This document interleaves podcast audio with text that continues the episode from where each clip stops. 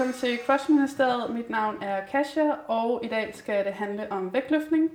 Vi har Louise Vennekilde inde på besøg hos mig i min lejlighed på øh, Østerbro.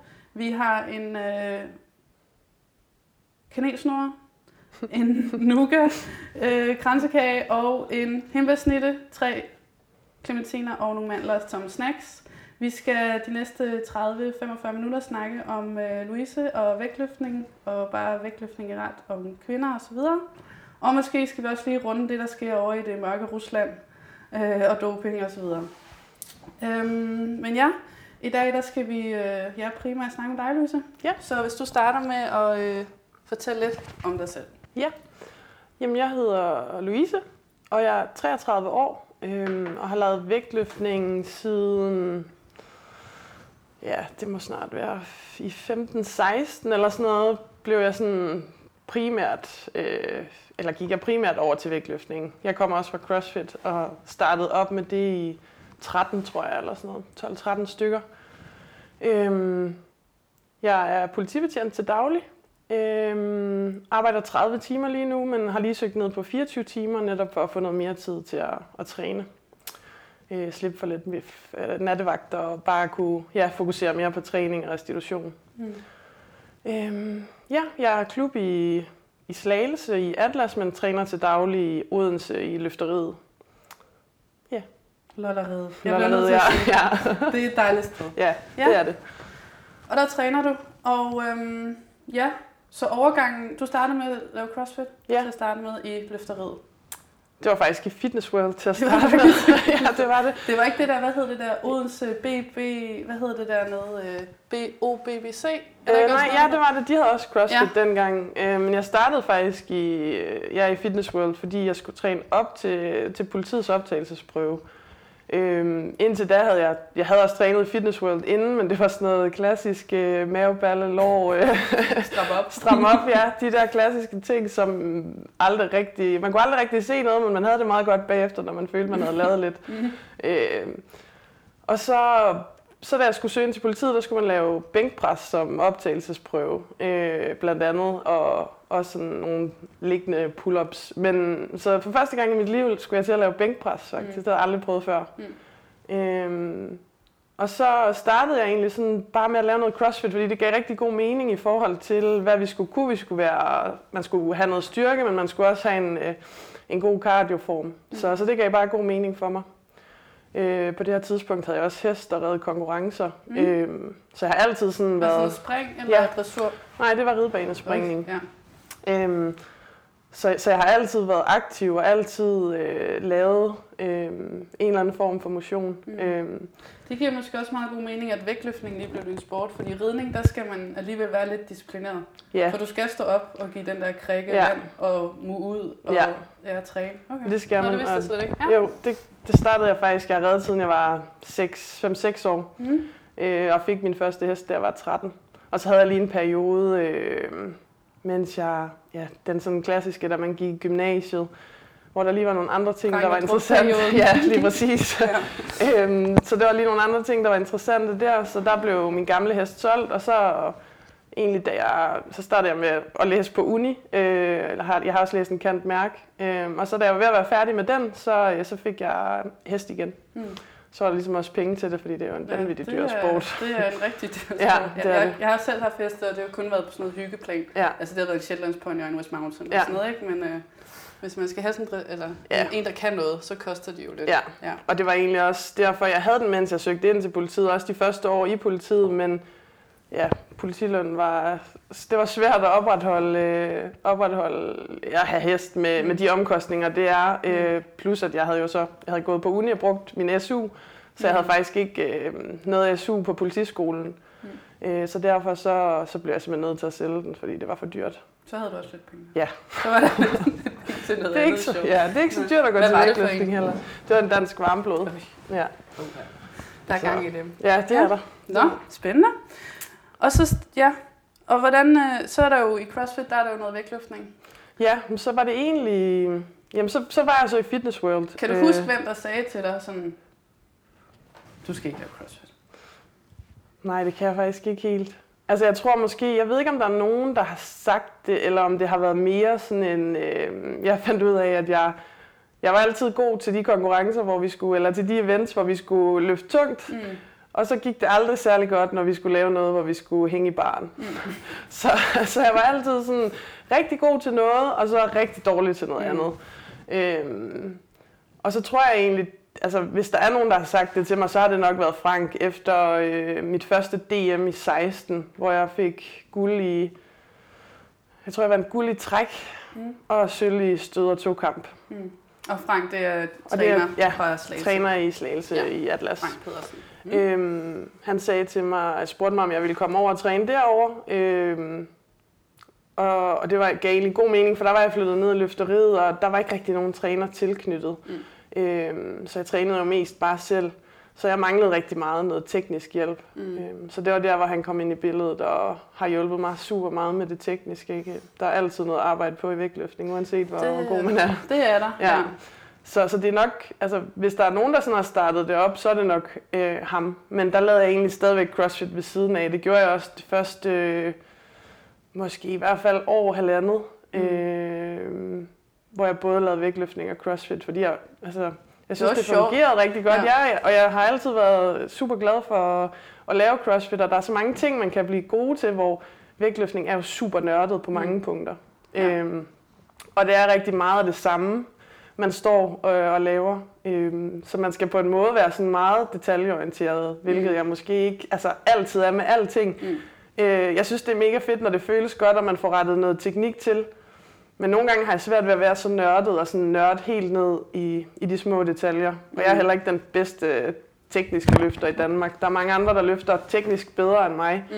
Øhm, så er det godt, man er stærk. Jamen, det, det, er jo sådan to ting, man sådan kan veje det op ja, mod. Ja. Det er nok også, ja, nu skal jeg passe på, hvad jeg siger, men altså Klokov, han var også altid rigtig, rigtig, rigtig stærk. Ja. Måske heller ikke lige den øh, bedste teknik. Nej. Men øhm, ja. Ja, så startede du i Slagelse? Ja, så startede jeg i Slagelse og, og kom bare nok mere og mere, altså kom mere og mere ind i vægtløftningen og kunne godt se, at det var svært at få begge dele til at fungere. Der er jo nogen, der kan, og nogen, mm. der gør det rigtig godt også, blandt andet Julia, ikke, som mm. både kan, kan lave vægtløftning og, og crossfit. Øhm. Men jeg kunne godt se, at, at altså, hvis jeg virkelig skulle klare det godt til de internationale konkurrencer også, og, og gerne ville rykke mig, så, så var det svært. Mm. Øhm. Og så efter, at, at det blev en mulighed også at prøve at kvalde til OL, så, ja, så kunne jeg godt se, så, så blev jeg nødt til at, at hvornår, fokusere. Hvornår øh, så du det, at det blev Jamen, altså det var jo, det er nok et års tid siden, eller sådan noget, okay. jeg skyde på. Jeg kan ikke helt huske, hvornår de nye øh, kvalifikationskrav kom ud. Det er mere end et år siden. Det er halvandet år siden måske. Øhm, fordi før det, der havde det ikke været muligt øh, at kvalificere sig til OL som vægtløfter, fordi at processen var en helt anden. Øh, man kvalede som sådan en nation, og ikke som individuel atlet. Ja, hvordan er det, det fungerer nu? Jamen nu skal man Fordi selv ud og samle med, sin... Ja, du skal selv ud og samle ja. point nu, og det er det, der kommer til at ske om hvad, to, tre dage, eller hvad var det, du skal Ja, jeg tager afsted til, ja. til Katar her øh, på tirsdag. Alene? Øh, nej, sammen med Sandra, ja. øh, som jeg også træner med i Odense. Mm. Og faktisk også Omid. Øh, mm. Og så Frank selvfølgelig skal også med. Ja, ja. Jeg med. ja. Så det er også fire, der tager afsted derned til. Øhm, og det er så... Det foregår sådan, at der har været, eller der er tre runder, hvor man kvalificerer sig og samler point. Mm. Øh, og det her er så den tredje runde, vi er i gang med nu. Så jeg har samlet point i første og anden runde, og så, øh, så skal man også have samlet nogle point i tredje. Og hvad stævner var første og anden runde? Jamen det, det har jo... så været øh, mit første VM i Turkmenistan. Ja. Øh, og og her. EM i øh, Georgien. Det var første runde. Og der har, jeg så, der har man så minimum én score, som tæller derfra. Mm. Det bliver formentlig mit EM. Mm. Og så anden runde var nordisk øh, i Sverige mm. og øh, VM i Thailand. Mm. Som der lige... Som lige har været nu her i september ja. måned. Ja. Øhm, og så her i tredje runde bliver det så stævne i Dubai, mm. eller ikke i Dubai, i Katar. Katar ja. øhm, og så skal jeg til Rom i januar, øh, og formentlig til Malta i februar. Og så ja, muligvis Rusland. Det, vi skal til EM øh, i påsken, mm. i april måned, som er det sidste stævne. Øhm, og det bliver i Rusland, tror jeg. Ingen ved det helt Nej, endnu. ved det helt Nej. endnu. Og det er jo så på grund af alt det, der været Ja. med doping og Ja. alt det der. Ja, okay. Men øh, ja, så vi må se, øh, hvad det bliver til. Det er før blevet rykket, så, så det, de kan Det er sådan en måneds varsel. Ja. Eller en uges varsel dog. Ja, jeg har stået før med en billet til Albanien, hvor det blev øh, rykket. Så, ja. det, øh, så jeg venter med at købe nogle flybilletter, Ja. indtil vi ved noget med sikkerhed. Ja. Man ved Det- aldrig. Det var også det, der var meget interessant i den sidste podcast, da vi havde Anders inde. Der fortalte han jo også lidt de der små anekdoter. Og Ja. Anders han har jo historie fra, Ja. Fra de varme lande, kan vi nærmest kalde det. Ikke? Han har Altså, været mange steder. Ja, det har og det har du jo også. Altså sådan, så det der med at komme til, et, altså det er jo det der, det var i hvert fald noget Thomas også pointerede, det med, at i vægtløftning, der kommer du ikke til de her klassiske lande, altså sådan Nej. England, Tyskland, Spanien og sådan nogle ting, men I kommer lidt til de der lidt østeuropæiske lande, hvor at det er en helt anden kultur, og. Ja. altså, han fortalte jo det der med, at I, altså, byen var jo nærmest en OL-by, Ja. og så lige uden for de der væg der, så var det jo bare altså, Ja, fattigdom var- nærmest, ikke? Eller sådan, i hvert fald et østeuropæisk land. Er det sådan... Det var bizart at være i Turkmenistan. Ja, det var det, han ja, var, ikke? det var Ja. det. Ja, Det var meget specielt, men jo også, altså det er jo super fedt, man kommer nogle steder, man aldrig nogensinde Mm. ville komme. Turkmenistan kan du kun komme ind i, hvis du har visum og, øh, og simpelthen en organiseret tur med øh, dem, så du kan ikke bare rejse ind der som turist øh, Nå. og så rejse rundt. Der skal du, øh, der skal du have arrangeret en tur, øh, okay. fordi de ikke vil have, at man, at man Ej, ikke bare hvem tager på som tur helst. alene. I skal... Så, så jeg var formentlig aldrig kommet derind, hvis det ikke var for, øh, for, for VM der. Så det er, jo, Nej. altså, det er jo bare sjovt at være sådan nogle steder. Ja. Det er det. ja, det er mega, ja. Ja. Det er i hvert fald en oplevelse. Det er det helt sikkert. Det, øh, Og hvad er Katar? Der har du ikke været endnu. nej. Nej. Det bliver sikkert også øh, interessant. Og hvad så med sådan forberedelserne op til? Hvordan, øh, nu snakker vi lige, inden jeg skal lige sige til lytterne derude, jeg spurgte jo selvfølgelig Louise, om hun skulle i vægt, i forhold til de, det her flotte kagearrangement, jeg har taget med her hjem. Øh, og, men du er i vægt. Ja, eller jeg skal i hvert fald ikke i vægt øh, lige til Katar. Nej, okay. Øhm, Men hvad så i forhold til kvalte? Skal du kvalte i en vægtklasse til OL? Ja, det skal jeg faktisk. Men altså, man kan i princippet godt tage scoren med over fra en anden vægtklasse. Så du samler pointene. Øh, man kan godt flytte dem mellem vægtklasser. Nå, okay. Øhm, men jeg tror, at mit fokus i Katar bliver at Mm. lave det danske OL-krav. Øhm, Mm. Fordi selvom man kvalificerer sig, så skal man også opfylde nogle danske krav. Og hvad er det Øh, danske krav? Der skal jeg lave 224 øh, totalt. Okay. Øh, og det må jeg godt lave på en kropsvægt, der er lidt højere end øh, 87. Så Okay. jeg tror, jeg må veje 89,6 Mm. mm. kilo. Øhm, og så stadigvæk lave det danske krav. Mm. Så det er to kampen, der tæller det? Ja. Det er ikke noget Sinclair? Nej, det er to kampen. Og hvad sagde du, 106? Øh, 206, 200, 224. 224. Ja. Så hvad, hvad, tænk, hvad, hvad er målet så? Nu har du lige, det, nu har du lige trukket Ja. snart tid 101. Ja. Jamen, jeg var jo meget tæt på at lave det der øh, til det stævne, Ja. ja. øh, hvor jeg trak 101. Øh, jeg lavede vent 123 og, og kunne desværre ikke øh, få opadstødet med. Nej. Øh, Hvad skete der? Jamen, jeg tror, jeg mistede bare balancen på, på, det ene, på den ene fod. Mm. Mm. Det var bare, altså det er det jo tit med vægtløftning, det er de der helt små ting, og det er så frustrerende, for du kan ikke bare gå ind og gøre det igen. Nej. Der er så tit, hvor man har lyst til at sige, giv mig nu bare lige det sidste, et sidste forsøg, fordi jeg ved, jeg kan. Ja, præcis.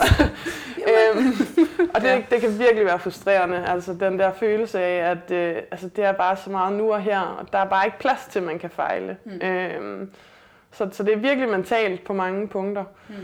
Øhm, så, så jeg føler, at jeg har noget uforløst i forhold til, til det stævne, men samtidig ved jeg jo også godt, at altså, jeg havde bare en rigtig god dag der. Ja. Øhm, og det var egentlig ikke meningen, at, at jeg skulle...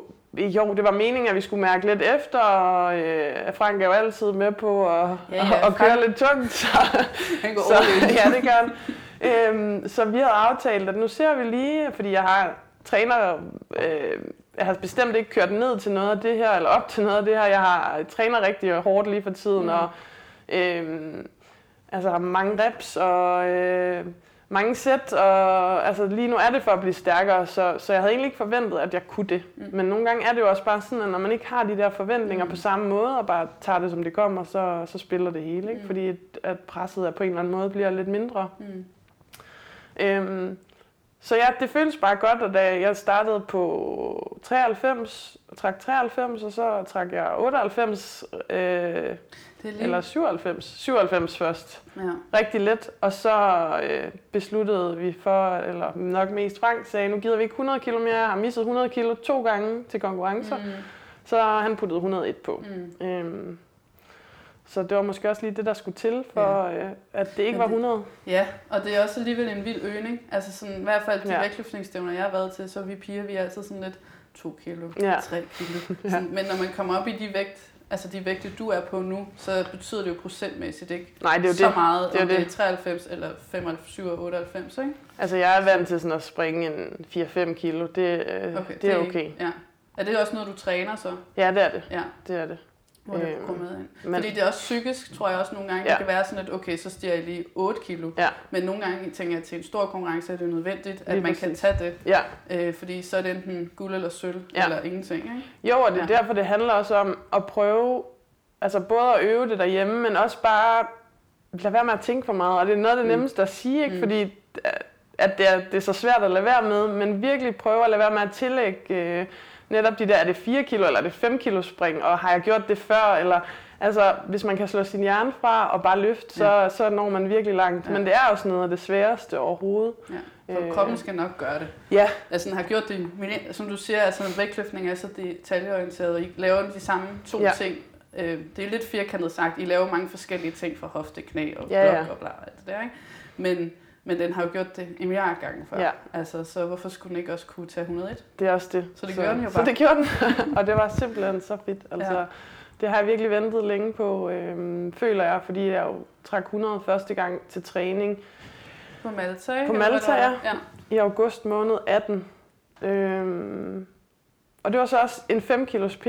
Jeg havde trukket 95 inden der, og så øh, havde jeg bare en rigtig god træning, og så tænkte jeg, nu prøver jeg sgu bare 100. Mm. Altså, og så, så fik jeg den, og så har det bare stået stille rigtig, rigtig lang tid derefter. Jeg har ikke ramt den siden, hverken til træning eller til Så jeg kan huske konkurrencer. DM i Slagelse, Ja. ja. der, altså der, der satte jo Ja. 99 og 100, 100. 100. på, ikke? Og altså det er sjovt, altså jeg var der den dag, kan jeg huske, og det er, sådan, og det er også det, når man ikke har været til vægtløftning før, men når der er de her løft, altså sådan, jeg ved ikke om du kan mærke det, eller I kan mærke Jo, det som det kan løfter, ikke? Men altså stemningen bliver jo sådan helt, altså sådan, Ja. altså det er sådan helt, alle sidder jo bare sådan, kom, Ja. alle håber det jo bare. Ja. Og selvom man kun, og det er jo nok det, der er godt ved, at man kun har tre forsøg, fordi hvis du ikke får den her, så får du den bare ikke. Nej. Og sådan, så sad du også under den, så, og så rører den så desværre frem eller tilbage, Ja. jeg kan ikke huske det, vel? Jeg tror, den ryger frem. Ja, Ja, men øhm, så er det bare sådan. Men sådan nogle løft skal man også bare glemme, ikke? ja det skal man. Ja, og så er det bare videre. Eller i hvert fald tage det med, som i... Jeg tror også, jeg følte, at, altså, at den var tæt på, på en eller anden måde. At man tager det med, at man ikke sådan tænker, Ja, Ej, det jeg kunne ikke, men jeg siger sådan, okay, det, altså, det kan jeg godt det her, Mm. fordi det var tæt på. Eller, Mm. Og det var den, jeg havde efter Nordisk, hvor jeg også giver 100 mit andet. Altså, det var anden gang, jeg forsøgte 100 til konkurrence. Og den, jeg sad faktisk med den, og så triller den bare sådan, eller ja, Ja, du valgte... Den- eller, den triller, jeg kan bare ikke holde den. Nej. Ja, den er begyndt at bevæge sig lidt baglæns, og det er bare rigtig svært at holde 100 kilo, øh, hvis den bevæger sig for meget. Ja. Så, så den røg bare bagover, og det var simpelthen, ja, jeg var så ked af det, fordi at det var så tæt på, at det føltes bare som om jeg havde den. Ikke? Så Mm. at man så bruger det positivt og siger, altså du kan jo godt, den var så tæt på. Mm. Altså at man tager det med videre, øh, så det bliver et positivt mis på en måde. Ikke? Ja, og bliver lidt mere sulten efter Ja, lige præcis. at få det. Man Ja. tænker, næste gang, der skal jeg altså have den. Ja. Ja, en over arm. Ja, Ja, men altså det, øh, det er dejligt. Det er sat med godt, også for vægtløftning, at, øh, at man ligesom, altså for dan, dansk kvindevægtløftning, yeah. kan man godt kalde det, at du sætter en kæmpe milepæl og inspiration for mange andre også, også Ja. kunne, kunne gøre det samme, ikke? jo, jeg håber, Øh, der er rigtig mange flere, der, øh, der kommer op og, og får det tal med. Ja, de skal vel slå din rekord på et eller andet Ja, det skal de. Det Altså, skal de. Fordi altså, Danmark er det jo meget øh, wow, altså ikke for at tage noget credit fra det overhovedet, det er super flot, men altså igen sådan lande som Ja. Østeuropa, altså der, øh, der er det jo nærmest Det er ingenting. Der er det peanuts for dem, Ja. ikke at trække 100. Men Det er det, er det. så også fordi, de, tænker jeg, har lavet vægtløftning, siden de var ja, rigtig, ja. rigtig øh, altså, altså yngre, og det er en mere kultur for de lande at lave Ja. de der vægtløftningsting. Ikke? Jo, men det var faktisk også derfor, jeg var glad for, at det lykkedes til, nu var det jo til sådan et øh, lokalt stævne i Odense, Ja. Øhm, og det var så fedt med den stemning, der var, at altså, folk var virkelig med, altså den stemning, som du også snakker ikke om, hvor der bare bliver hæppet rigtig meget, og så når man går hen til stangen, så, så fader det ligesom ud, mm. og, og ja, man kan bare, men man kan næsten mærke det der, sådan folk sidder og håber på, at det lykkes, ikke? Mm. Øhm, så det var bare så fedt, fordi havde den siddet til et eller andet udenlandsk stævne, mm. så havde der selvfølgelig været mine holdkammerater, som havde hæppet, men men altså de andre, det andet publikum, der sidder der, det er jo ikke, fordi de, de er super imponerede. Ja, lige præcis. Ja, ja. Ikke? Så, så det var virkelig fedt, at det ja. var der, at det skete. Mm. Og folk var bare så godt med, og ja, det var, det var en god oplevelse. Det er fedt. Ja. Og det er fedt, at, altså også, at du ikke bliver mere nervøs af det. Ja. Altså, fordi der er også nogen, så bliver de sådan lidt, okay, det er så... Ja. det, det er ja. ikke? Og man skal ja. bare igen bruge det positivt, fordi du kan bare løfte så meget mere med den adrenalin, du får i kroppen mm. af det. Altså, det føles jo den føles let fra gulv, ikke? Det, og det er jo... Ja, det er et godt kriterie. Ja, det er et rigtig ja. godt kriterie. Ja. Fedt. Øhm, nå, så ved jeg ikke, hvor meget vi skal snakke om kost, Louise, fordi det er jo ikke så, øh, så relevant for dig lige nu. Ikke Men er det noget, du sådan... Altså sådan, fordi jeg kan huske, da jeg startede øh, på Aalborg Sportshøjskole med alt det her vægtløftningsmiljø og sådan noget. Og så var det jo sådan noget øh, med kage efter træning. ja. Og øh, det er jo super hyggeligt og sådan noget. Øhm, men altså, altså, det er noget, du tænker over? Har du en, der planlægger kost ja, for dig? det eller har hvordan jeg. er det? Ja, det har jeg. Altså, det er faktisk... Øh, det, jeg har jo en amerikansk... Øh, øh, vægtløftningstræner, som laver min programmering. Mm. Øh, Travis Mash, som har Mash Elite Performance, øh, og han laver alle mine programmer. Og så har han nogle ansatte, som også står for kost. Så, okay. så der er en af hans ansatte, som laver mit kostprogram. Eller det er egentlig øh, i princippet bare mine makroer, så jeg ved, hvor meget... Øh, jeg og makroer betyder bare til det, altså ja. makroer betyder bare protein, kulhydrater, fedt, ja. fordelt ud for en vist procentdel, ikke ja. også? Ja. Så jeg ved, hvor meget jeg skal have hver dag, og det bliver så justeret på ugenlig basis efter, hvordan min vægt øh, er. Nå, oh, det er på ugenlig basis ja. simpelthen? Ja. Altså, så, det kan så sagtens du... være de samme øh, gennem længere tid, men mm. jeg giver hende en update en gang om ugen på, mm. hvordan min kropsvægt har været hver dag, øh, og så justerer hun til. Så Okay. Så i princippet kan man spise kage hver dag, men så ved man også godt, at alle de andre måltider, de bliver rigtig nederen. ja, det, så er der, hvad er der så tilbage? Ja, så er der ikke uh, så meget tilbage, så kan man få en meget stor proteinshake Ja, lige præcis. Ja, ja. Øhm, så, men det tænker men, jeg også, ja. Men det fungerer rigtig godt på den måde, mm. at altså, det ikke er så, altså, det er jo på en måde strikst, men alligevel ikke, fordi du kan sagtens øh, spise, hvad du har lyst til, men, men det kræver bare, at dit, øh, nogle af dine andre måltider så bliver lidt tilrettet efter, efter det. Efter din, altså makro, efter din tal, ja. som der nu bliver sat, ikke? Jo. Men kan du mærke sådan, Altså, hvad, hvad, 30? Er 30 der? 33. 33. Ja. Øh, altså, det er bare sådan en myte, som jeg sådan lige bliver nødt til at spørge ja. lidt om, fordi jeg kan selv mærke, jeg er 28, ikke? Og jeg kan godt mærke sådan, shit, jeg synes, hvis jeg ikke får spist ordentligt, sådan, hvis jeg spiser det vil bare sige lort, øh, ja. sådan to-tre dage i træk, nu julen er her, og man kan godt mærke, at man får lidt mere sukker, end man måske plejer, at så bliver min træning også bare derefter. Ja. Er, er det noget, du sådan har, har lagt mærke til, at sådan, mm, ja. det kan man måske godt mærke lidt, måske mere også, hvis man ikke har fået nok at spise på en ja, eller anden måde, synes jeg. Øhm, at man så kan mærke, at energien ikke er den samme, eller også i perioder, hvor,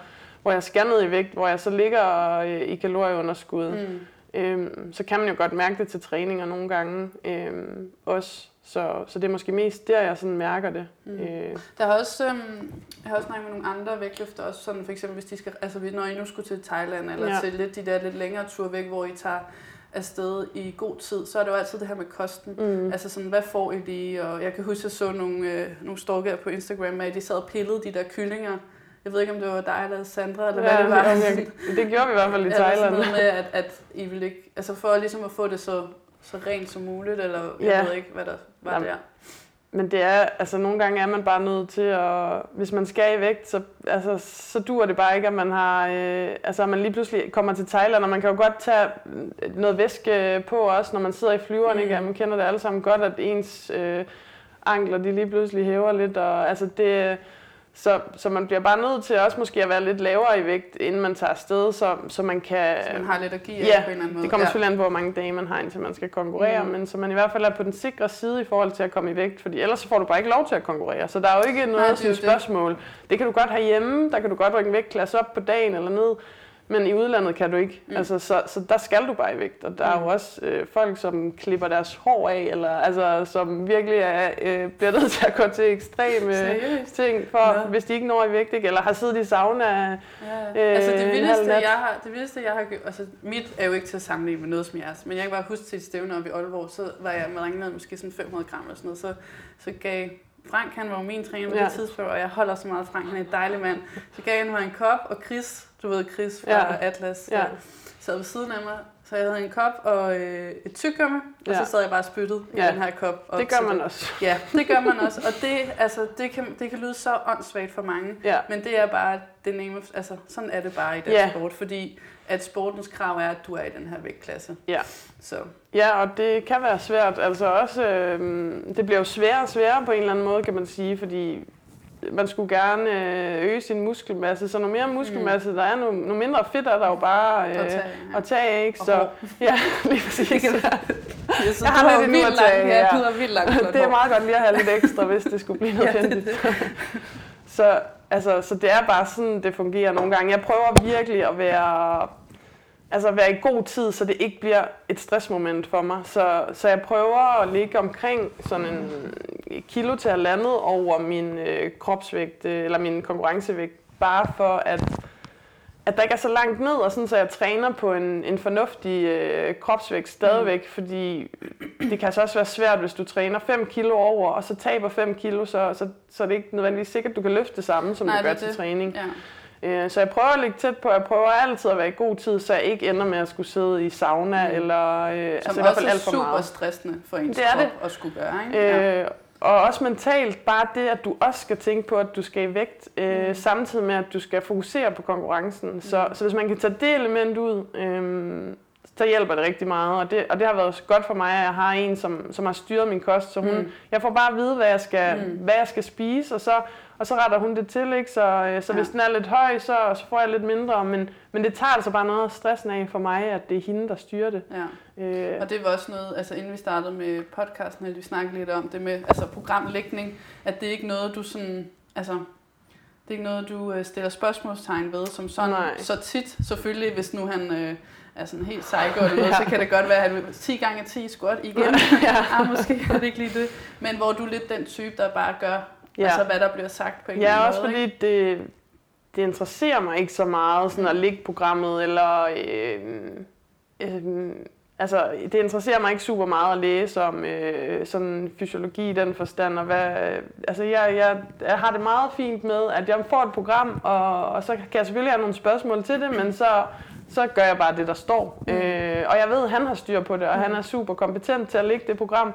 Og så kan der sagtens være nogle ting, altså han går jo meget op i, at vi tilretter efter, også efter følelse, altså. Ja. Øh, så, Kører I sådan noget RP, Ja, det, vi, altså vi kører efter, øh, altså så der kan stå en, altså på en skala fra 1 til 10, ja. øh, er det en 8 i dag. Ja, øhm, og så, så er det jo sådan en intensitet i forhold til det, og så kan det være rigtig godt også at, at have nogen at træne med, fordi man nogle gange mm. selv sådan kan komme til at vurdere, at det her, det må være det må være tungt nok, ikke? Og så står Sandra eller Katrine ved siden af og siger, mm. ej, det var sgu ikke en 8, det der. nu tager du noget mere på. Tag dig sammen. Ja.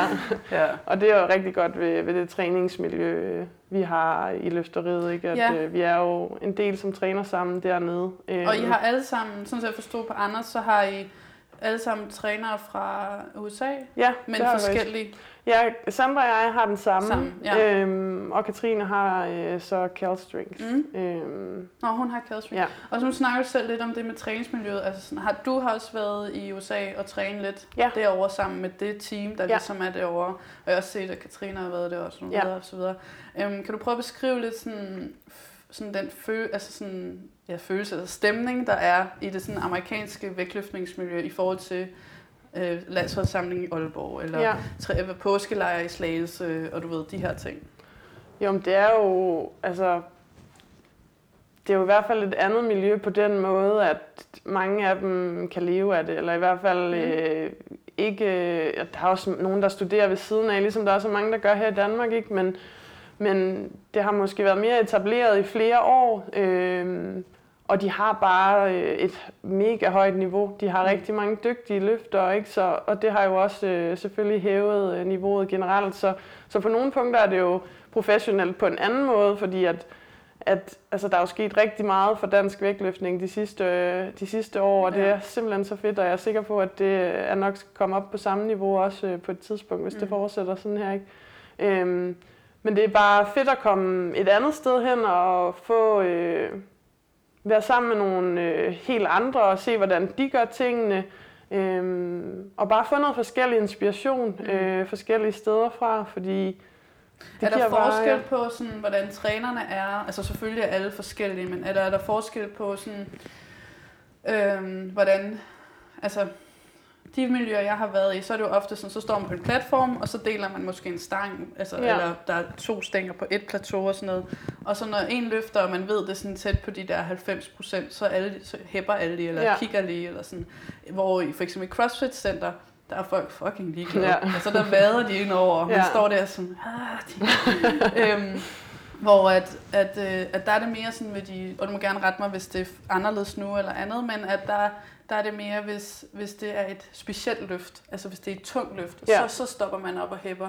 Er det anderledes i USA? Altså er det, er det... Mm, nej, det synes jeg egentlig ikke. Jeg synes, det, det, det, samme? det minder meget om det danske. Altså mm. det er jo ikke, jeg kunne, uden at vide det, så kunne jeg forestille mig, at der var nogle steder, som var lidt mere sådan jeg ved ikke, om man kan sige disciplineret, men lidt mere strikt. Altså jeg føler egentlig, der hvor jeg var øh, i North Carolina og træner, det var også sådan meget loose, øh, og mm. folk øh, filmede, og altså, man tog selvfølgelig hensyn til hinanden, men, men det var ikke, øh, det var ikke sådan, så, så der nødvendigvis skulle være stille. Eller, nej, nej. Altså jeg prøver virkelig også at, jeg træner jo selv i et CrossFit-center, og mm. det fungerer rigtig godt. Øh, også det der med, at man bare vender sig til, at der, er, altså, der kan ske ting, som ja. du ikke lige kan forudse. Ja.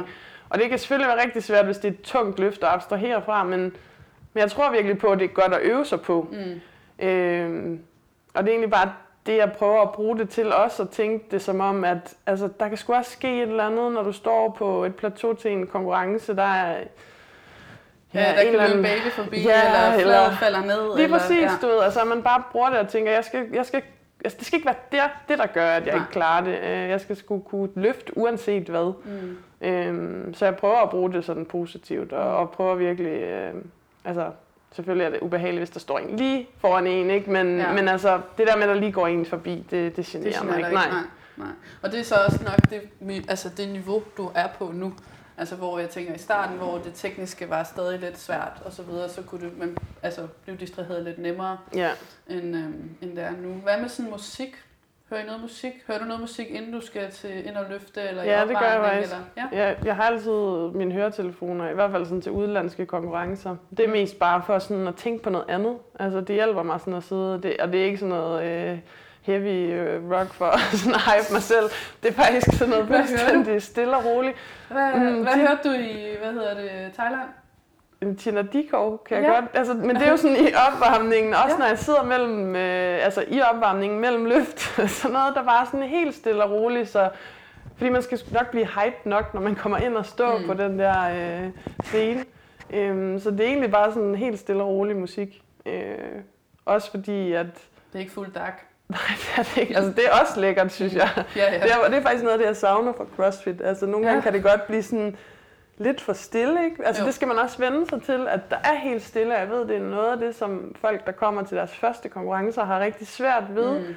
Det der med, så bliver der pludselig helt stille, mm. ikke? Og, sådan, og folk sidder også og siger, hvis ja, der er nogen, ja. der larmer. Ja, ja. Øhm, og det er altså svært, når man kommer fra CrossFit, hvor ja. det bare er mm, til musik, ikke? Og, og, man og dommerne står bare lige ved siden af. Ja, og sådan noget, ikke? Hvor der, der er det altså dommer i flot jakkesæt, ja. og du ved ikke... Fordi... Jo, der er nogle andre, der løfter ved siden af dig også formentlig, ikke? Mm. Øh, så du skal, altså der, her der er bare fuld fokus på dig. Mm. Øh, og det kan, altså, det kan virkelig være svært til at starte med, at, at man står der øh, og får al fokus.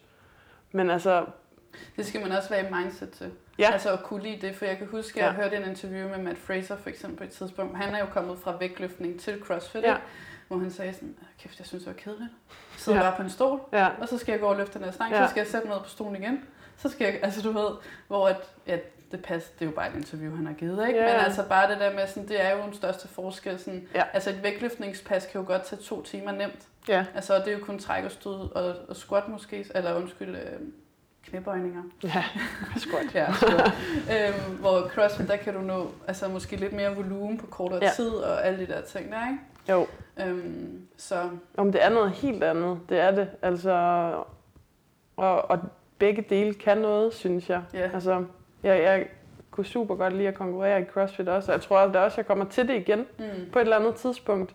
Øh, så laver vi et masterhold. ja, Ja, det synes jeg ikke en god idé. det? Jo, er ved det. det kunne være ja. så fint. Altså, Ja. fordi jeg synes virkelig, det var sjovt at konkurrere i, i CrossFit, øh, og savner det rigtig meget. Mm. Altså, øh, der er også bare en helt speciel stemning til sådan noget, ikke? Og, og jeg synes, det er fedt, når folk de står... For min skyld må de gerne stå og råbe, mens jeg løfter. Altså, det har jeg Mm. det okay med. Ja. Øh, så det glæder jeg mig lidt til at komme tilbage til også, øh, når jeg engang er færdig med det her. Hvornår er du færdig? Med det Ja, der? det er så det. Jamen, ja, det er svært at sige, ikke? Fordi lige nu, der er, der er al fokus jo bare på at prøve at komme med til OL. Mm. Øhm, så jeg har lidt svært ved sådan at finde ud af, hvordan jeg vil have det, enten både hvis jeg ikke kommer med, eller hvis jeg kommer med. Selvfølgelig kommer du med. Ja, Lad os så- bare sige ja. det. Altså sådan... Ja, du kommer med. jeg gør i hvert fald alt, hvad jeg kan. Ja. Øhm, og, og har det sådan lidt, at, at jeg kan ikke se, hvad jeg skulle have gjort mere, hvis jeg ikke gør. Så er det, fordi der er nogen, der er bedre end mig, Mm. øhm, og så er det okay. Mm. Altså, og så uanset hvad, så, så har jeg fået nogle vanvittige oplevelser, som jeg ikke ville have fået, hvis jeg ikke havde givet det her et skud. Mm. Så, men, øh, men 100% det kunne være så fedt at komme med. Øh, og vi har aldrig haft en dansk kvinde med det er i vægtløftning. Ja, så du skrev jo også historie. Så Endnu ja, mere historie for dansk vægtløftning. det kunne bare være måde, stort, ikke? Altså, Jo. vi har heller ikke, jeg tror ikke, vi har haft nogen med siden øh, 92. Nå, det var Kim Løkke Ja. dengang. Og, Så det, ja. ja. så det er jo mange år siden. Mm. Øh, så det ville bare være stort. Altså, jeg lover, at jeg vil gøre alt, hvad der står i min magt, for at det lykkes. Det, det, det, gør, det gør du jo. Ja. ja. Og det, altså det, ja, det kræver super meget, ikke? Altså sådan, så også at skulle rejse alle de her steder hen. Altså sådan der, hvordan får man finansieret det? Altså fordi ja. dansk vægtløftning bliver jo ikke støttet af Team Danmark. Er det Nej, rigtigt forstået? Jamen, det er rigtigt. Vi har fordi faktisk, vi ikke er en OL-sport. ja, mm. vi har fået øh, nogle penge. Vi fik nogle penge af Team Danmark her til øh, VM. Nå, okay. Øhm, men det var første gang i, at jeg ved ikke, hvordan det har været tidligere, men i hvert fald i den her omgang, så, øh, så, så har de støttet for første gang med nogle penge. Ikke? Ja. Øh, og det var jo super fedt. Mm, men ellers så er det jo meget min klub, som støtter mig. Ja. Øh, Frank, der... Øh, ja, Frank er jo sådan, han er jo sådan lidt en manager. Ja, Han er, det, er jo, han jo, det er han jo faktisk rigtig dygtig til, Ja. det der med at skabe kontakter og Det netværk og, ja. og de der... Og han gør rigtig, rigtig meget. Altså det er jo, nu når vi snakker om forskel øh, på USA og, og Danmark, Ja. så, så er det måske netop også en af de største forskelle, at Frank han gør det her mere eller mindre frivilligt. Altså mm. han er Mm. selvfølgelig ansat af Dansk Vægtløftningsforbund, men, øh, men han lægger så mange timer i det, øh, hvor han ikke får nogen penge for det, og, og Ja. lægger også penge af egen lomme. Ikke? Så, så det, øh, altså, han har virkelig øh, en stor del af, altså han lægger rigtig, rigtig meget arbejde i det. Mm. Øhm, Han er sådan en rigtig ildsjæl. det er han. Ja. Ja. Det er der ingen tvivl om. Øhm, så, så der kommer flest penge fra klubben. Mm. Øh, og ellers Altså så, det er gennem sponsorater. ja, det er som- gennem kommunen, faktisk Slagelse Kommune, som også har støttet øh, med en del midler. Mm. Øhm, og ellers så er det jo mig selv. altså, Ja. ja. jeg ville være rigere, hvis jeg ikke lavede det her. det er ikke noget, jeg tjener penge på overhovedet. Øhm, men samtidig så er det jo også bare nogle kæmpe oplevelser. Det er det, altså. Men er det sådan lidt ud at finde spil? Nu, altså man kan jo sige, lige om lidt, der skal du faktisk ud i Norge Ja. til noget barbell øh, sjov. Og hvad, hvordan er det, støtter de noget med produkter, så Ja. kosttilskud og sådan nogle ting? Ja. Det er, det er Så produkter. på den måde kan man også spare lidt økonomisk Ja, det kan på ikke at skulle. Men nu Det er vægtløftning ikke en vildt dyr sport, men, Nej, men at Altså- kunne få de der ting er jo... Ja, fordi det var jo noget, jeg skulle ud og, og skaffe eller betale selv, hvis jeg ikke øh, fik det. Så det hjælper jo også. Altså alle de der ting hjælper jo. Hmm. Øhm, men, men det er klart, det er også nu, når jeg så er gået ned på, på 24 timer. Øhm, det gør jo også, at jeg kan skaffe færre penge selv. Men, øh, men altså, det, det bliver jeg bare nødt til at prøve for lige Ja, at, at give den det sidste. sikkert. Ikke? Altså, Jo. øh, så, og så kan det være, at jeg kan få lidt mere tid til også at prøve at, at skaffe nogle, øh, nogle sponsorer selv. Mm. Øhm, fordi det er noget, altså der skal bare ligge sådan noget arbejde i det, mm. og, og det ligger måske heller ikke så naturligt øh, for mig. Altså jeg har nok haft mere tendens til, at jeg hellere vil tage en ekstra vagt, mm. end at skulle spørge nogen om penge. Spørg hjælp, ja. Øhm, så, øh, så det er også noget, man sådan skal øve sig lidt på. ja. Øhm, Og turde række ud, og Ja. turde sådan at sælge sig selv. Og ja, det "Prøv er jo her." sådan lidt et sælgerjob, ikke? Ja. Øhm, Ja. Fordi det er jo også det, altså, altså du er jo ikke bare vægtløft, altså nu er du en, der gerne vil med til OL, som er et af de altså, fantastisk, altså mest øh, største ting, man ligesom kan inden for Ja. en sport, ikke? Og det er jo lidt det, du skal sælge, Ja. altså at det er det, du kan, kan og vil opnå, ikke? Ja. Og det er der værd at, at sponsorere, synes jeg, Ja. kan man sige, ikke? Så du skal have en sælger, holde Det kan være, du skal være min øh, manager. visemanager. Ja. Ja. øhm, ja, men øhm, er der andet, jeg skal spørge om? Skader? Jeg synes slet ikke, man har hørt noget af dig, når Nej. der er skader. Nej. Eller så er det noget, du aldrig gider sådan. skrive om, eller hvad? Nej, ja, så burde ja. øhm, nej, men jeg har faktisk været heldig. Altså, det har været nogle små ting, øh, som jeg ikke vil kalde skader. Øh, men selvfølgelig så kan man da mærke, altså man kan jo godt mærke, at man træner så meget og så tungt. Og, og Mads, som laver mit program, kan også rigtig godt lide at programmere øh, tungeløft. Ja, Vi løfter meget tungt øh, tit. Øhm, hvilket, altså det er jo, hvad man er til. Der er meget forskellige tilgange til det, men, men jeg, for mig giver det mening, at man sådan tit er oppe og ramme noget. Det skal ikke være, fordi man skal max ud, men, Nej, nej. men at du tit er oppe og ramme et tungt løft, for det er trods alt det, vi konkurrerer i. Mm. Altså vi konkurrerer i at løfte rigtig tungt. Mm. Øh, så mentalt betyder det også noget for mig, at man får lov til at komme op og, og løfte tungt øh, sådan ofte. Øh, fordi, er ofte sådan en gang om ugen. Jamen det er det faktisk. Mm. Altså, Er det så som omkring 80, 87 procent, eller i over 90? Omkring 90 procent, vil jeg ja. sige. Ja. Og så er det jo tit sådan et kompleks af en eller anden slags. Ja, eller, er ja, ja, selvfølgelig. så det er ikke sådan max uh, snatch og max clean and jerk, Nej. men så kan det være, i fredags var det for eksempel uh, max uh, i pull uh, til hoften Ja. uh, og snatch.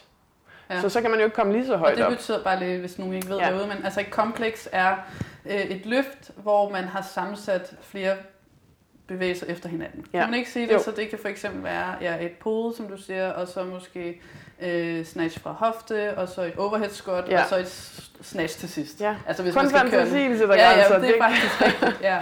Eller hvis det skulle være øh, clean, ikke, så kunne det være et pull og ja. et frivend, eller et power clean, og så et front squat, og så et jerk. Ja, Eller, noget eller det Ja. kunne det sagtens være. Mm. Øhm, så Og det, det er gør jo hårdt. selvfølgelig. Ja, det er rigtig hårdt. Og det gør jo også, at procenterne selvfølgelig bliver lavere, nu flere øvelser man sætter sammen. mm. Ikke?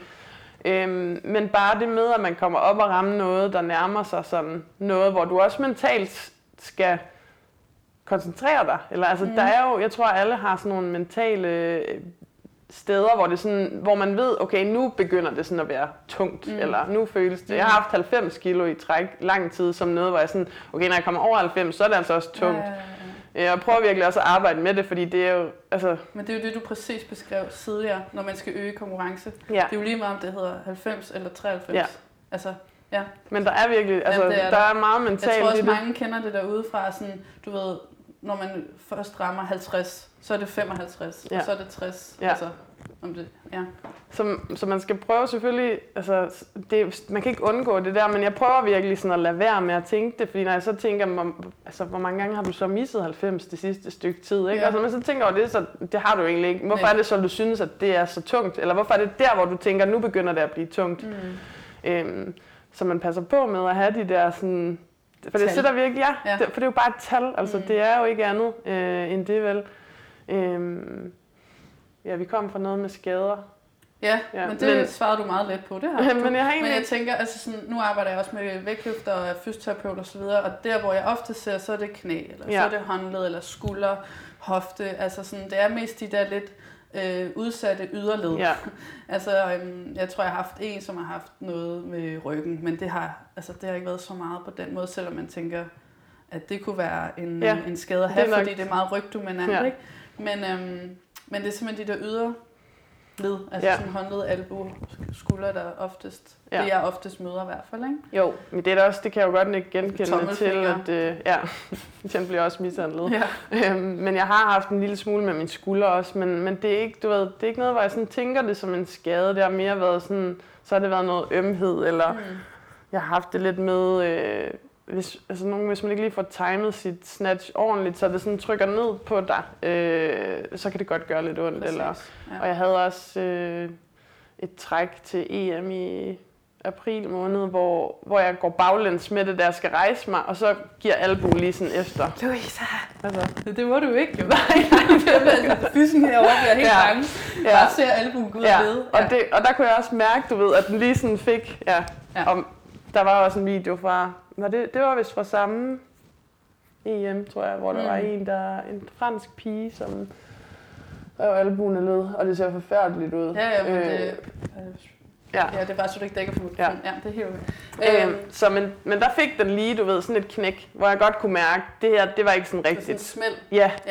Ja. Øhm, men igen, altså, det var ikke noget, hvor, hvor det, det, der gik et par uger, og så, Ja. altså, jeg kan godt mærke det en gang imellem, hvis, hvis den lige øh, får, hvis den lige kommer til at blive lidt overstrakt, mm. øh, at det så sidder der en lille bitte smule, men, men ikke noget, jeg sådan vil kalde en skade. Nej. Men, men altså, når man træner 20 timer om ugen, så, øh, så kan man jo mærke det i kroppen. Ja, så skal generelt. man forvente, at man får lidt ømme knæ, Ja. og man får lidt ømme skuldre. Og Ja. sådan, men, men de der lidt mere, sådan, det der er jo lidt mere sådan akut skade, Ja. kan man godt kalde det, at du ligesom, hvis vi bare skal tage eksemplet med albuen, ikke?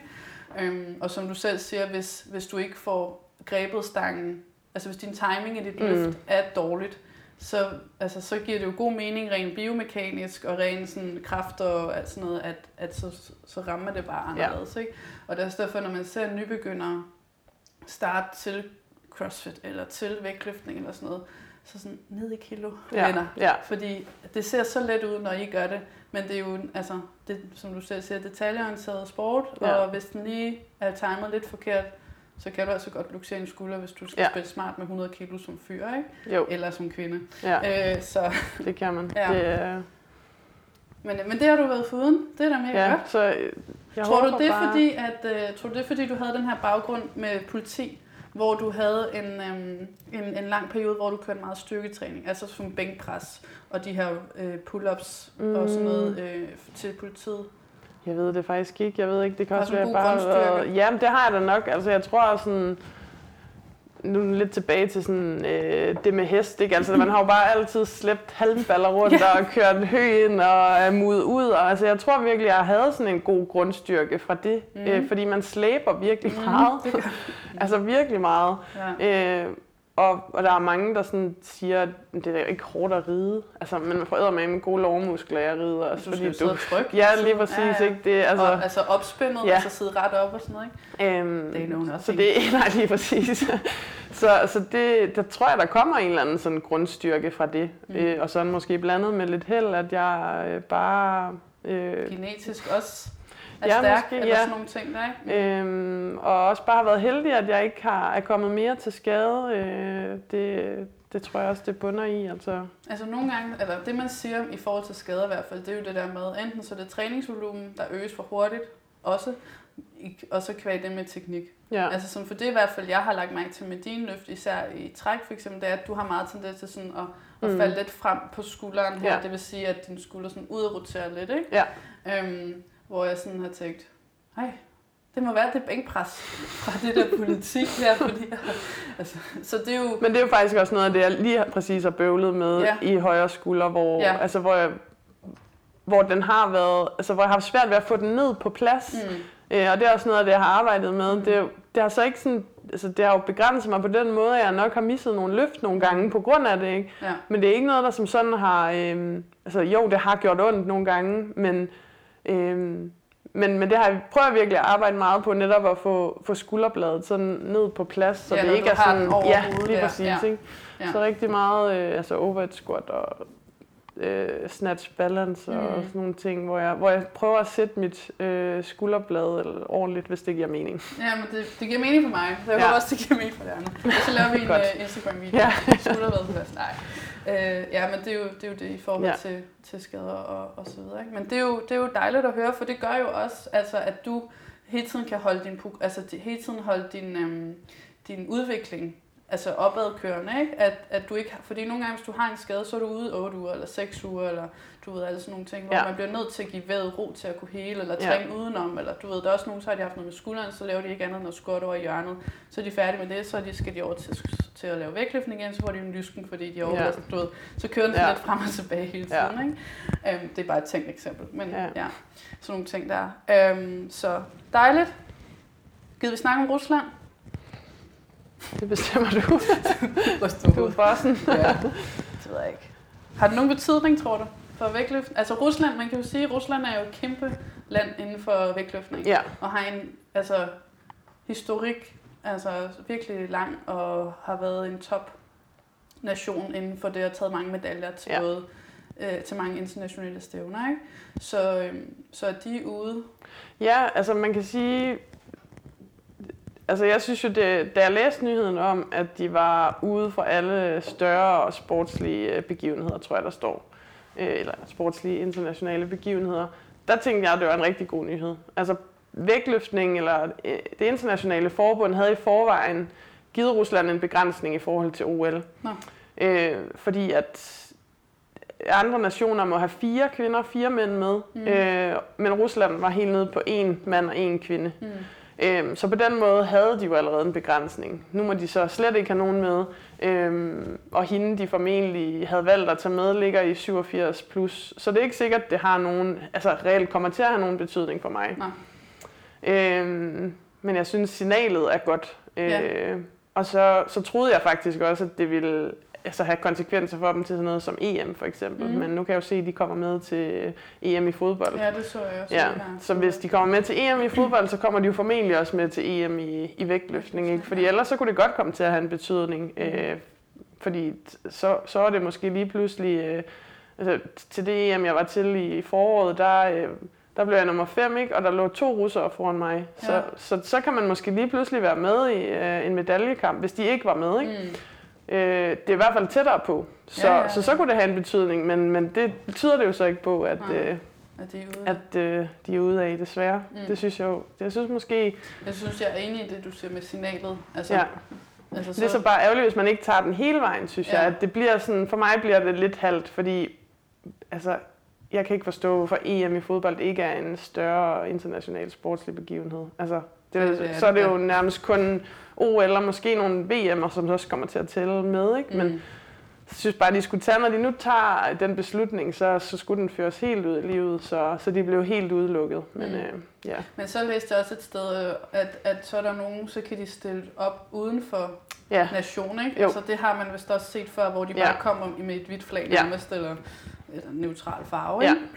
så det er jo også en mulighed, at, ja. at de så dukker op på den måde, de dukker op, men er ja. med på den måde alligevel. Ikke? Ja, så håber man selvfølgelig på, at det er nogen, som, altså, at det virkelig er rigtigt, at det er nogen, som ikke har været med i det organiserede program, ikke? Mm. Fordi det synes jeg jo så også er fair nok, hvis det er nogen, der der ikke har været med i det statsstøttede dopingprogram. Altså, der kan jo godt være nogen... Jamen, det har det jo været. det er jo helt vildt. øhm, det er så vildt. Ja, det er vanvittigt. Man kan næsten ikke... Altså, det er, det er så vanvittigt, ja. at det har foregået på den måde. Men det har det jo. Men ja. hvis der er nogen, som, som ikke har været en del af det, og som kan dokumentere det, øh, og som er blevet testet, øh, mm.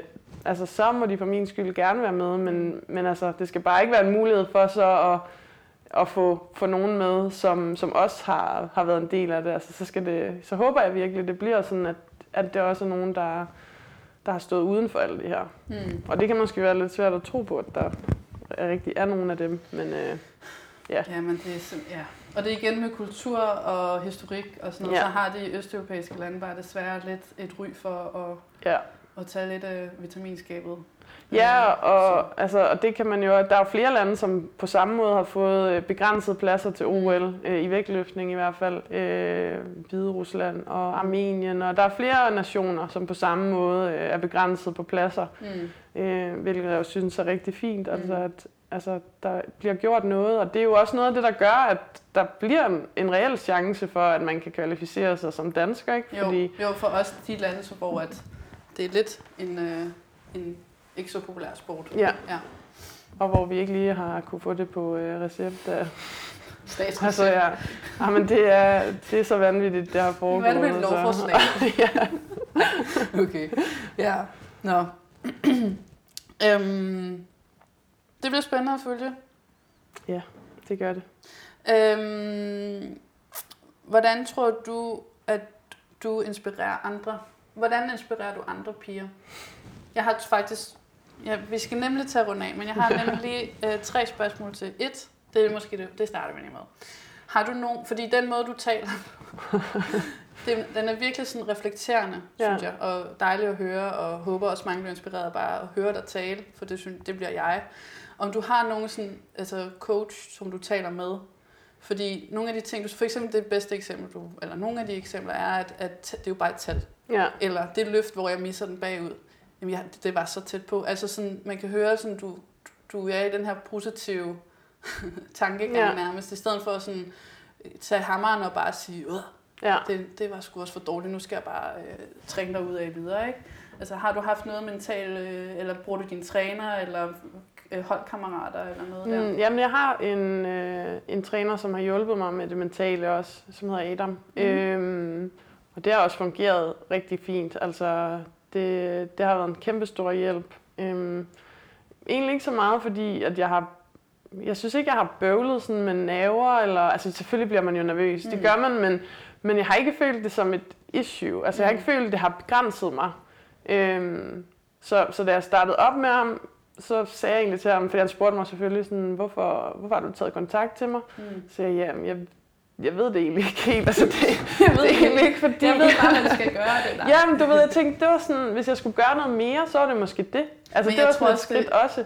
Måske har det også noget at gøre med, som du sagde tidligere, sådan, jeg vil gerne stå tilbage og sige, ja. jeg gjorde alt. Lige præcis. Og det er en del af det. Ja. Fordi vægtløftning er mentalt måske 75 procent. Ja, altså, det er det virkelig. På, på dagen, altså det er på kæmpe, dagen, en kæmpe stor del af det. Øhm, og og han, han sagde også til mig, at han synes egentlig, det var rart, at jeg ikke sådan kom med et problem, som han skulle fikse, for det var noget af det sværeste for ham. Det var, når der kom nogen og sagde, jeg har problemer med det her, hvordan kan du hjælpe mig? Men at man kommer og siger, jeg har egentlig bare lyst til at optimere på de parametre, som jeg nu kan optimere på. Mm. Øhm, og vi har egentlig heller ikke snakket super meget om konkurrencer sådan generelt. Øh, vi har snakket lidt om, sådan, hvad gør man, hvis nu at man netop sådan, øh, får den der klap, der lige går ned, eller øh, hvad gør man, hvis, øh, hvis man lige pludselig bliver mega nervøs. Mm. Øhm, fordi der har vi jo snakket om, at altså, altså jeg bliver nervøs, men jeg, bliver ikke, jeg føler ikke, det hæmmer mig. Jeg føler, jeg kan bruge det konstruktivt, men siger, det kan jo sagtens stadigvæk ske lige pludselig. Ja, ja, ja. Og specielt her det sidste stykke tid, hvor der måske kommer til at være endnu mere på spil, ikke? Mm. Øh, at de der nerver lige pludselig rammer en. Men ellers så har vi snakket meget om netop at optimere i forhold til processen, øh, om at kvalificere sig til OL. Sådan, hvad er det for nogle parametre, man kan, kan gøre noget på? Øh, øh, hvor, hvad kan du gøre for netop, at man står tilbage til sidst og tænker, jeg gjorde alt, hvad jeg kunne. Mm. Fordi det er måske også noget af det, der gør, at det ikke rammer en lige så hårdt, hvis man ikke kommer med. Mm. Det er, at man kan sige til sig selv, du gik ned i tid, øh, og du snakkede med din mentaltræner, og du fik lavet altså, et individuelt program, øh, som, som var tilpasset dig, og, og gør alle de her ting, tog til de konkurrencer, som øh, altså, gjorde så meget, som du kunne på den front også, for at få de bedste muligheder for at kvalificere, så, så at man også er, er et menneske, der står tilbage bagefter, at ens verden ikke bryder fuldstændig sammen, ja, ja, fordi man ikke når det her. Ja, ja. Øhm, men at man også kommer videre bagefter, fordi man ligger jo sindssygt mange timer mm. i det, og meget energi, og for mit vedkommende også mange penge. Mm. Øhm, så, så det der med at kunne stå tilbage bagefter og sige, jamen, jeg gjorde, hvad jeg kunne. Jeg kunne ikke have mm. gjort mere, og det har han hjulpet rigtig meget med. Sådan netop at sige, stille spørgsmålstegn ved nogle ting. Hvorfor mm. gør du det sådan? Kunne du gøre sådan her i stedet mm. for? Eller, mm. øh, så det har ikke været, det har mere været til stævner, du har brugt ham? Du har aldrig manglet den her motivation til træning? Mm, en motivation i forhold til at... Altså til at dukke op? Til at tage afsted? Nej. Nej. Altså, der er selvfølgelig dage, hvor jeg, ikke sådan, altså, hvor jeg godt bare kunne blive liggende på sofaen, men altså, hvor man tænker, det kunne da også være meget rart, men mm. jeg tror, at det, der gør, at, at jeg altid har været motiveret til at dukke op til træning, det er, at vi også, at, altså, jeg træner med dem, jeg gør, og vi tit har en aftale om at træne sammen. Ja. Øhm, jeg tror, hvis jeg skulle have stået med det her helt selv, så mm. tror jeg, jeg har haft rigtig svært ved det. Øh, så det er ikke fordi, jeg, altså, at jeg siger, at um, du ved, jamen, jeg har bare altid lyst til at træne. Mm. Det har jeg måske, fordi at jeg, jeg ved, at jeg også skal ned og være sammen med nogen, som er mine veninder, mm. som betyder noget for mig. Og man melder jo ikke bare afbud, vel? Så når man har en aftale, så gør man også jo, det. Jo, det kan man sagtens bare. altså, tro mig, det kan man, det kan man godt, okay. Altså, når man har en aftale klokken øh, halv fire, og der, jamen, altså, ja. men igen, sådan, det er forskellen på motionisten og eliten. Ja. Altså, jamen. der er ikke den her undskyldning med sådan, Nå, men det er jeg bare ikke gerne lige se bagedysten en, en til gang. Ikke? Nej. Altså, står Katrine og banker på døren Ja, jeg siger, hvor bliver du af? Ja. Jamen, og det, altså det har i hvert fald betydet rigtig meget for mig, at, øh, og for min motivation, at jeg har haft det. Og så mm. er det bare, altså det, jeg har jo et program, så jeg kan jo ikke sådan, altså det er bare ikke en mulighed at droppe en af dagene. Jeg kan jo godt være ned til træning og bare Lad. ikke orke, mm. men så måske lige skrue lidt ned for forventningerne, og måske en lille smule ned for procenterne også, hvis det giver mening. Mm. Øh, men kom igennem det. Mm. Øh, men det er jo super flot, synes jeg, at du kan det. Fordi det er jo sådan noget, man måske forventer, at en træner skal kunne se og sige. Ja. Altså, sådan, altså det kan jeg i hvert fald, altså nu har jeg svømmet det slet ikke, men der står der jo en træner på kanten ja. og tager tider hele tiden og sådan noget, ikke? Og ligesom holder styr på dig på den måde, hvor at det er jo bare super flot, at du. Jamen det, altså, det tror jeg også, vi bruger hinanden til netop. Ja. Altså, når man, fordi det ville måske være der, hvor, hvor jeg også kunne optimere, hvis det var, men det er bare ikke muligt at have en træner, der står der hver dag. Nej, nej. Øhm, så det har ligesom bare været en ting, at det altså, der bruger vi hinanden i stedet for. Mm. Øh, også til at få hinanden igennem de der mm. træninger, hvor man måske siger, stop du bare her, eller du kan godt lige skrue lidt mere op. Ikke? Mm. Øhm, fordi det, det ville selvfølgelig være optimalt med en, der stod der hver dag. Ja. Så hvis nu der kom en øh, 12-årig pige hen til dig og sagde, Louise, nu har jeg fulgt dig på Instagram i øh, tre år, og nu kunne jeg virkelig godt tænke mig at starte til vægtløftning. Hvad vil du så sige til en 12-årig pige? Jeg synes, det er en rigtig god idé. Altså, jamen, jeg synes jo, det er så fedt, at man kan øh, være stærk. Har du egentlig nogen, undskyld jeg afbryder men altså, har, du, øh, har du oplevet, at der er nogle piger, der sådan er startet til vægtløftningen på... Altså, jeg ved ikke nogen, der har sagt det Nej. Øh, til mig. Fordi altså, så nu ved jeg, at... Har I nogle øh, børn, der træner ude hos jer? Mm. Dernede? Har I nogle børnehold? Ja, nej, men det er mere CrossFit. Vi har det er mere ikke, CrossFit, ja. okay. Fordi jeg ved, IK 99 har jo børnehold, ja. og Bagsvær ved jeg også har, og så er der sikkert også nogle andre, der har nogle børnehold og så ja. videre, ikke? Men, øhm, men det er jo bare, ja. Hvad vil du sige til dem? Jamen, altså, altså jeg synes jo, det er så fedt, at man, altså det er blevet mere sådan acceptabelt at være stærk som pige, ikke? Mm. Altså også det det, jeg synes, der også er fedt ved vægtløftning, det er, at fokus jo ikke nødvendigvis er på, hvordan du ser ud, men på, hvad du kan præstere. Mm. Og så kommer vægten selvfølgelig ind som en del af det, fordi at når man konkurrerer i vægtklasser, så er det sådan, det er. Mm. Men jeg synes, altså det primære fokus er netop på, øh, at man skal være stærk, mm. øh, og hvad kroppen kan, mm. øh, og ikke hvordan den ser ud. Så, så derfor synes jeg, det er, altså, det er virkelig en sund tilgang øh, at have til det. Og så er det, skal man selvfølgelig være opmærksom på, på de her øh, yngre piger, som, øh, som også kan, altså det der med at skulle ned i vægt og sådan, øh, altså have nogle snakke om det i mm. forhold til, at øh, Og måske hvorfor? også snakke om, er det vigtigt? Ja, lige altså, præcis, og måske det, det ikke er vigtigt for dem lige på det tidspunkt. Altså. Indtil de måske bliver ty, altså ja. 15-18 år, ja. at, at det der det er måske lidt mere vigtigt, når de lige kan kvalse de junior-ting og sådan ja. nogle ting der, ikke? Øhm, jeg, altså når du siger stærk, så er det også både stærk kropsligt, men også altså mentalt. Altså, ja. Altså ture som pige og stille sig op i det her trikot, hvor at, ja, der ja, står det... du nærmest en badedragt, ja. ikke? Foran en, øh, en dommer med ja. gråt hår og så videre. Ja. ja. Men det er i hvert fald altid en interessant snak at have med piger om det her vægt ja. og kroppe og sådan nogle ting, hvor vægtløftning bare er meget rummelig. Og det er jo også en positiv del, synes jeg, ved de her vægtklasser. Altså, der er jo de helt små, altså på 48 kilo, mm. og så er der pigerne på plus, hvad er det, den hedder nu? Plus 87? 87. 87, ikke? Ja.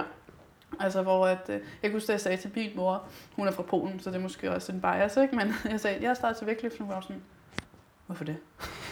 hvorfor er du det? Skal du lige sådan en stor, fed russer, ja. eller hvad siger så, eller sådan noget, ikke? Jo, men jeg tænker så, netop også det, det der det med... Det har ændret sig. Ja, mm. og det er jo det, jeg synes, der er fedt, fordi der er stadigvæk nogen, man siger det til, at man laver vægtløftning, som sådan godt, man godt kan se, at, eller de måske endda siger til en, sådan tænker, man det ikke, altså, du ligner slet ikke en vægtløfter. Mm. Fordi at det måske, de forbinder det med, at man er tyk, og øh, altså, det er bare det billede, man har, ikke? Ja, lige præcis, med lidt overskæg. Øh, ja. og, altså, Hår på brystet. Ja. Så, så jeg synes jo, det, altså, at det er fedt, at man godt kan være vægtløfter uden at være det. Selvom jeg måske også er lidt atypisk i min vægtklasse. Mm. Altså, der var jo, jeg er jo altid halvandet hoved højere end dem, jeg mm. løfter med. Og, og de har måske også lidt mere på sidebenene, end jeg har. Mm. Øh, og så, du er jo hakket når du står der på scenen. Ja. Altså, hvis jeg skulle give dig en anden sport, så skulle der have været sådan noget spydkaster. Ja. Eller sådan noget, ikke? Fordi du jo. er så lang. Og, så det skal du bare gøre måske, det næste liv. Ja, håndboldspiller. Eller jeg tænker sådan en stregspiller eller noget. Ja. ja. Men der, ja, det, det, okay, det, ja, det skal vi lige se næste ja. liv. Ja. Om det er det, du bliver. Ja. Øhm, er der andet, du vil sige? Så har jeg det sidste spørgsmål. Ja, også. Så tager vi Den, det sidste. øh, den, den bedste oplevelse hidtil. Ja. Jamen, det må næsten være de 101 kilo. Altså, det kan næsten ikke være andet. Det var virkelig en kæmpe milepæl for mig. Øh, det var det. Mm. Og, og noget, jeg nok aldrig troede... Altså, jeg- jo, de sidste par år har jeg måske troet på det, ikke? Men, men da jeg startede, så tror jeg aldrig, jeg tænkte på det. Altså, jeg tænkte, det kunne lykkes. Og jeg kan huske, at Frank han sagde til mig, da jeg startede over ved ham i, øh, i Atlas, at du kommer til at blive en af dem, som, som trækker 100 kilo. Mm. Og jeg havde lige lavet 77 kilo, tror jeg, til DM i 16 der, som var en kæmpe stor øh, PR, altså virkelig, og jeg var så glad og tænkte bare, 100 kilo, altså Ja. Nu slapper du lige lidt af. Det der står squatter. Ja, lige præcis. Ja. Altså det var virkelig, det føltes virkelig langt ude i fremtiden. Ja. Øhm, så det er jo også bare fedt, at jeg har haft ham, som har troet på det. Altså, der er ingen tvivl om, at han har troet på, troet på mig øh, hele vejen. Øhm, og det, det er virkelig fedt. Mm. Altså, at have det. Så det var ham, der plantede den første gang i, i mit hoved. Øhm, så det var bare en kæmpe, kæmpe oplevelse at, at gøre det, og at det faktisk føles sådan, altså relativt let. Man kan ikke sige, at 100 kilo føles let, men det, alligevel, så var det det sådan, altså- jeg var overrasket over, hvor let det egentlig føltes. Mm. Øhm, så du ved, det giver mig også bare sådan en, en motivation for, at altså, jeg sgu godt lave mere end det også. Ja da. Det stopper ikke her. Nej, nej, det stopper 105. nemlig. Ja, ja, det er 105. Øhm, Jamen det er jo det, ikke? Så kommer det Ja. næste, og så kommer det næste, og Ja. sådan hele tiden, ja. Så det er, jo, altså, det er jo bare fedt, at man ikke sådan... Fordi jeg er jo, jeg er jo ikke sådan helt ung længere. Altså, der er nok nogen, der vil tænke, at kan jo nok heller ikke blive stærkere, men, men det tror jeg sgu godt, jeg kan. Altså, jeg, jeg tror godt, jeg kommer til at trække... skal folk sige sådan ja, noget? Jeg ved det ikke. Altså, Ja, hold nu op. ja. Vær nu glad. ja lige Eller er det præcis. sådan, Nå, har vi snakket om det der med, med din vægtklasse, hvor mange der er i den? Nej, der har vi ikke snakket om og det. så bare lige kort, bare ja. i forhold til de her kommentarer, man nogle gange kan få udenfra, ikke? Altså som du siger, um, kan hun blive stærkere og sådan Ja. noget, ikke? Sådan, altså, hold nu altså. Vi bliver Det kan- det ved vi da, på ja. det. Altså, Eller det med, at folk måske også, eller har du oplevet, at folk har sagt sådan, om der er heller ikke så mange i din vægtklasse, så selvfølgelig Mm. mm. kvalder du til de her ting. Jeg har ikke, de har ikke sagt det direkte til mig, men jeg Mm. tænker, at der er nogen, der tænker det. Altså, øh, fordi at, men det, altså, det er jo også en realitet, at 87 kilo klassen er bare mindre... Øh, der er mindre konkurrence, for der er Mm. færre piger, som vejer 87 kilo. Ja. Øh, det er der. Så, så der er nogle klasser, som er mere konkurrencepræget end andre, og det er de, de lavere øh, øh, klasser. Nu kan man sige, 71 kilo klassen i Danmark er jo vanvittig lige nu. Altså, der er Mhm. virkelig mange dygtige piger. Øh, og på, på verdensplan, der er det jo også, altså nu er det så ikke lige en OL-klasse, så, så den, bliver jo, den er så på den måde, at det bliver den mindre konkurrencepræget, også internationalt, fordi folk de ligesom rykker til OL-klassen. Hvad for er 71, ikke? Nej, OL? 71 er ikke. Nå. Og 81 for piger er heller ikke. Nej. Og 45 kilo for piger er ikke. Det er vist de tre. Nu skal jeg lige jeg er lige i tvivl, om jeg siger noget forkert, Ja, det det, det er jeg altså ret sikker på. Mm. Øhm, Nu skal vi lige passe på mikrofonen. Ja, Ellers er jeg det med din hånd. Ja, det er okay. øhm, men ja, så, så, så der er jo mindre konkurrence, og det er måske også derfor, at, øh, at jeg har en større chance for at komme med til, øh, til OL. Mm. Øhm, så det er jo bare at gribe den. Altså, jeg kan ikke være andet end øh, bare glad for, at øh, altså, jeg er heldig på det punkt. Mm. Øhm, og det kommer ikke til at tage noget fra mig, hvis jeg kommer med øh, Nej, overhovedet. og det er det. Øhm, altså. Og så må der være nogle andre, hvis de synes, at øh, Ofte så at er det det jo er bare lige så sådan noget flot, øh, eller- jalousi, eller, ja, eller sådan lidt. Det, ja, jeg har altid undret mig over, hvorfor folk ikke bare kan sige, fuck, det jeg kan fedt. være glad på. Ja. Altså, Eller så lidt sådan lidt Kim Lynger kommentar, det sagde du lidt tidligere. Altså, kunne du forestille dig at veje 110 kilo? ja. Var det ikke det, du sagde? Jo, han spurgte mig engang om, øh, om jeg... Øh, altså, fordi egentlig hører jeg jo nok til i plus 87. Ja. Ja. Altså, højdemæssigt gør jeg nu. Det er jo på ingen måde en fordel at være så høj, som, øh, som jeg er. Mm. Øh, og det er jo også derfor, at alle mine konkurrenter er halvandet hoved lavere. Ikke? Det er jo fordi, det giver mening at være øh, lav. Og Mm. ikke have så meget vandring for, for hverken, øh, øh, når du skal have den over hovedet, eller når du skal rejse dig med den. Mm. Øh, så Kim Lynge spurgte mig, om jeg var forfængelig. Øh, og jeg sagde, ja, det er man jo altid lidt, ikke? Mm. Øh, hvad, hvad tænker du på? Jamen, kunne du ikke forestille dig at komme op og veje sådan 105-110 kilo? Sygt. Nej, det kunne jeg ikke, Kim. Jeg har det fint. I, øh, dengang var det så minus 90, så nu blev det jo så minus 87. Ja. Men øh, jeg har det fint dernede, fordi at altså, hvis der nu var millioner i vægtløftning, så ved jeg da ikke, om jeg kunne afvise det. Men Det er øh, det, ja. jeg, jeg tror, jeg ville være virkelig god til at veje 105 kilo. Ja. Jeg kunne spise, Du jeg kunne virkelig skulle spise meget kage. Ja, okay. Ja. Men, øh, men altså, jeg har også et job, som jeg skal øh, kunne Ja, passe. det ikke? det. Altså, Ja. det her, det er jo, det er jo en, en hobby på den måde, at, at det er jo ikke noget, jeg nogensinde kommer til at leve af. Mm. Øh, det er noget, jeg laver ved siden af, af, og hvor jeg også bliver nødt til at tjene nogle penge ved siden af. Mm. Så, så på den måde, så, bliver, altså, så føler jeg lidt, at øh, jeg skal også kunne leve med mig selv. Jeg tror, jeg, vil, jeg tror heller ikke, jeg vil fange mange banditter, hvis jeg vejede Nej, 110 hvis du kilo. Så skulle du arbejde på kontor eller sådan noget. Ja. Eller skrive fartbøder. Ja, eller hvad hedder de der parkeringsbøder? ATK, Ja. eller ja. ja, så, så det skal jo hænge sammen, altså, Ja. ja. øh, det skal det. Så det er måske lige den ene ting, som, øh, som jeg ikke øh, er villig til Til at at gøre. gøre, hvis du skulle sænke tilbage Ja. af det alt. Øh, det, det kunne jeg ikke se mig selv. Louise, tiden er gået. Ja. Tror jeg. Eller det er den. Ja. Ja. Bestemmer jeg den. er. Vi skal ned og træne nu. Vi skal i Nors. Ja, det fordi, hvad er det, du skal? Jamen, Jeg skal bare ned og lotte. jamen, jeg skal til et arrangement med barbells, øh, hvor vi skal lave noget crossfit, er jeg ret sikker på. Og det har jeg ikke gjort i rigtig lang tid, så jeg håber, at Det kan være, at I bare skal ro. Så kan du bare ro roligt. Ja, 14 Og kalorier. ro, jeg elsker ro. Ja. Hvis vi kan lave, jeg vil godt ønske en Ja, workout ja. med wallballs, Det kan være, vi skal have en, vi kan jo lave en workout. Vi kan lave en Louise workout. Ja, altså hvis jeg kunne vælge, så ved jeg i hvert fald godt, hvordan den Skal vi se lige, ud. uh, har vi noget at skrive med? Vi skriver på telefonen. Ja. Louise, så kan folk lave den derhjemme. Hvad er din workout?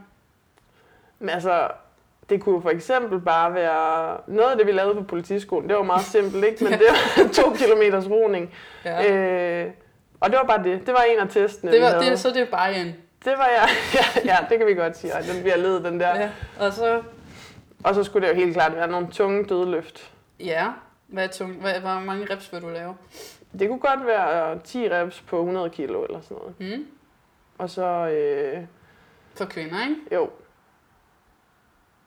Og hvad så herre? hvad er man så i 140 eller sådan noget for herre? Det ved jeg ikke. Plejer man ikke at ligge? Er så må drengene lige justere. Ja. Det kunne Ja. ja. bare være 150, fordi det er et godt tal. Godt rundt til. Ja. ja. Og så, Du så kunne det være 20 wallballs, ikke? Og så tre runder af det, eller sådan noget. 20 wallballs. Og hvad, så skal vi have en buyout også? Så, hvad så du? skulle vi næsten dele den op. så- Tre runder, Ja, tre runder af 10 dødløft, 20, 20 wallballs. wallballs.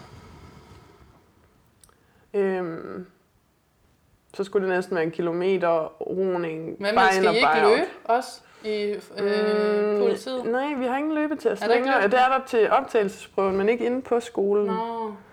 Øhm, Hvad med sådan noget... Øh, er der ikke så... Nej, det kan man næsten ikke lave, men I skal da også lave de der reaktionsøvelser. Eller du ved, de der koordinationsøvelser. ja, vi laver sådan til, til Hvad optagelsesprøven. med bænkpres? Laver I stadig det? Ja, det gør man også. Kunne man så ikke lige lave en buyout på noget Nå, det kunne man også, ja. Hvad vil du? Lige noget øh, søndagspump her. Så skal det være sådan noget 10 reps med... Jeg tror, vi skal lave med 55 kilo for at få et 12-tal For kvinder. for kvinder, ja. Og som drenge, det er vel Det 80. er, så det er faktisk 100, tror jeg. 100. Kan vi så ikke... 100 reps, det er sgu ikke meget. 100 Hvad er dit reps. yndlingstal? 3. Ja, så er det 30. Altså 3 30. gange 10, Ja. det er, 3 gange 10, det er 30. vi, vi er også 3. Er det er helt perfekt. Ja, ja, det er så godt. Nå. Okay, så uh, Louises workout, det er 2 km, eller en buy-in på 2 km ro. Åh, den er den der. Så uh, skal man lave tre runder for tid, 10 dødløft, uh, 100 kg for piger, 150 kg for herrer.